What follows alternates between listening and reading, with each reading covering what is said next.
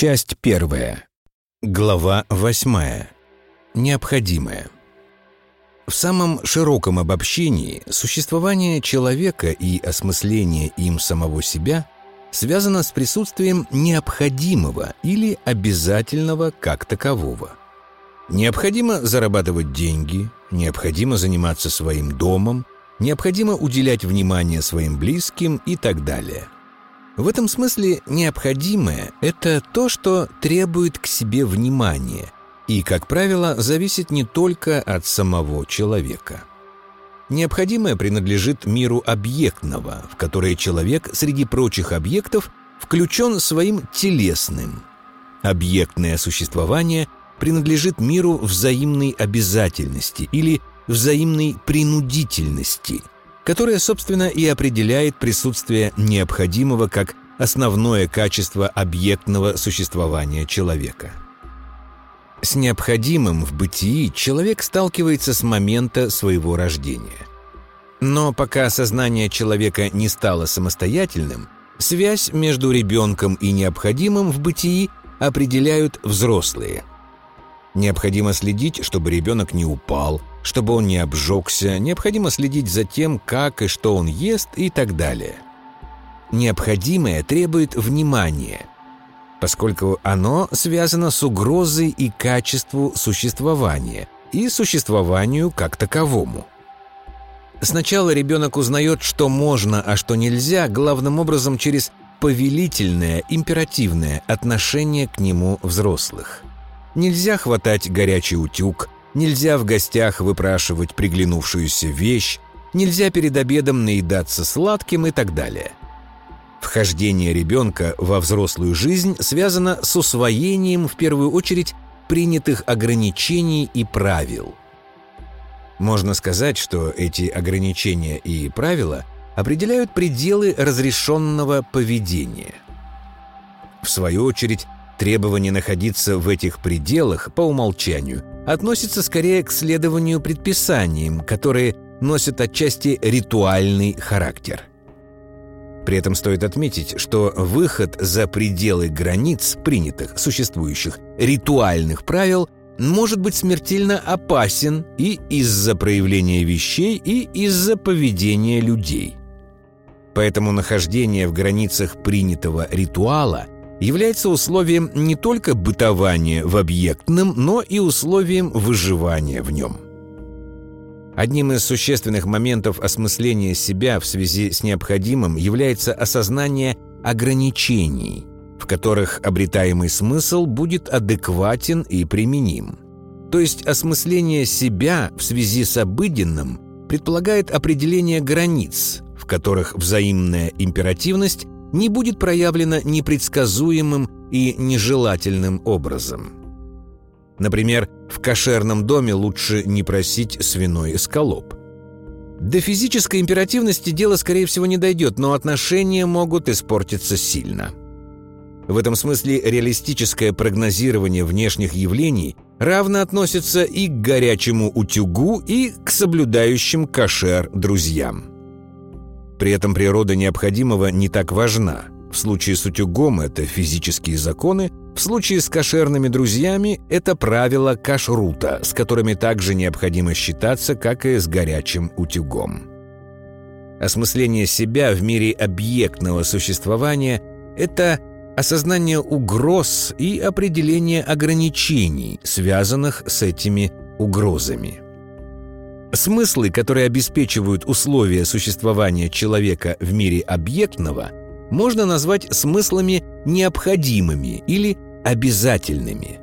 Отсутствие адекватного и достаточного понимания обязательного и необходимого неизбежно создает ситуации, в которых нежелательные последствия неизбежно проявятся. Ошибка в расчете реактора приведет к аварии, а не к месту упомянутая свинина – испортит отношения с религиозными друзьями. Область представлений об обязательном связана с пониманием, что можно и чего нельзя. И выход за границы допустимого в необходимом чреват возможностью страдания. Основной мотив осмысления себя в мире связан с пониманием обязательного присутствия необходимого и связанного с ним понимания существующих ограничений и существующих страданий. Осмысление своего существования в области взаимной обязательности и взаимной императивности относится к области понимания однозначного и знаково уместного. Понимание однозначного, в свою очередь, принадлежит области логического. В этом отношении наиболее удобным примером для понимания процесса смыслообразования, ограниченного смыслами обязательного и необходимого, является научный подход – он ориентирован на выявление закономерностей, обязательно присущих миру объектного. Научный подход не объясняет, почему выявленные повторяемости или законы имеют присущий им вид. Но с его помощью можно однозначно объяснять явления эмпирического мира и, опираясь на выявленные закономерности, достигать своих целей. Метод, на который опирается научный подход, это метод доказательности. Доказательность, хотя она и принадлежит области мышления, является выражением необходимости или вынужденности, которая свойственна явлениям мира внешнего и объектного. Доказательство – это рассуждение, результат которого считается однозначным и обязательным для всех, кто разделяет совместный способ мышления. Например, результаты доказательства теоремы Пифагора обязателен для всех, кто изучает геометрию и не хочет получить двойку. Присущая мышлению логичность является отображением свойственной миру объектов вынужденной обязательности в одинаковых для всех, то есть не уникальных проявлениях. При этом обязательно предполагается существование общих для всех представлений, только в связи с которыми доказательность возможна. Это означает, что возможность доказательности полностью определяется контекстом существования, котором для всех обязательно существуют общие правила и общие представления – Поэтому осмысление необходимого в существовании человека сводится к созданию контекстуальных представлений, которые для всех участников отношений в данном контексте носят однозначный и доказательно обязательный характер. Смыслы, относящиеся к обязательному или необходимому, это смыслы, в которых обязательно содержится момент контекстуальной принадлежности и обязательно присутствует момент доказательного или логически обоснованного. Доказательность превращает вынужденное в объектном существовании в логически обязательное и необходимое в мышлении. Поэтому осмысление своего существования в мире вещей изначально связано с определением особенностей контекста своего существования и определением ограничений, которые являются следствием существующих в этом контексте представлений и связанных с ними логических ограничений. Осмысление существования в телесном прежде всего связано с определением границ взаимной предсказуемости взаимно несвободных и взаимно вынужденных императивных проявлений. Человек для человека обладает такой же потенциальной принудительностью или императивностью, как и горячий утюг для ребенка. В этом отношении существование в социальной среде мало отличается от существования в среде объектов. Существуют закономерности, которые определяют и императивность горячего утюга, и императивность конкретного человека, и императивность общества в целом. Осмысление себя в области обязательного связано с постоянной необходимостью логического связывания явлений. В этом отношении способом описания ограничений, присущих миру императивных или обязательных отношений, является логика. Логика позволяет среди всего многообразия возможных ситуаций выявить те из них, для которых доказательно существуют предпосылки той или иной ситуации состояться – Иначе говоря, логика устанавливает соответствие между доказательным существованием в мышлении и обязательным существованием в объектном мире. При этом, если логика правильна, и ее применение контекстуально уместно, то необходимость существования представления о некотором явлении на основании доказательности в мышлении должна неизбежно совпасть с фактическим существованием этого явления во внешнем мире. Но логика, как связующая между доказательным в мышлении и обязательным в мире, применима только к явлениям повторяющимся и поэтому не уникальным. Это означает, что доказательность как способ утверждения существования в мышлении применима только к тому, что носит обязательный и прецедентно повторяющийся характер. Иначе говоря, логика – это способ описания не уникального и повторяющегося. Явления, не повторяющиеся, строго говоря, не могут быть объектами ни логического анализа, ни научного подхода. Доказательность применима только к прецедентно повторяющемуся. При этом любое повторяющееся явление связано с определенным набором условий, при которых оно возможно – Доказательность опирается на результат сопоставления ситуации с условиями, при которых известно, что повторяющееся явление произойдет. И если анализ ситуации позволяет считать, что эта ситуация соответствует необходимым условиям, то явление, присущее этой ситуации, произойдет обязательно – но анализ ситуации на соответствие условиям является анализом, направленным на выявление достаточности оснований для того, чтобы повторяющееся явление произошло.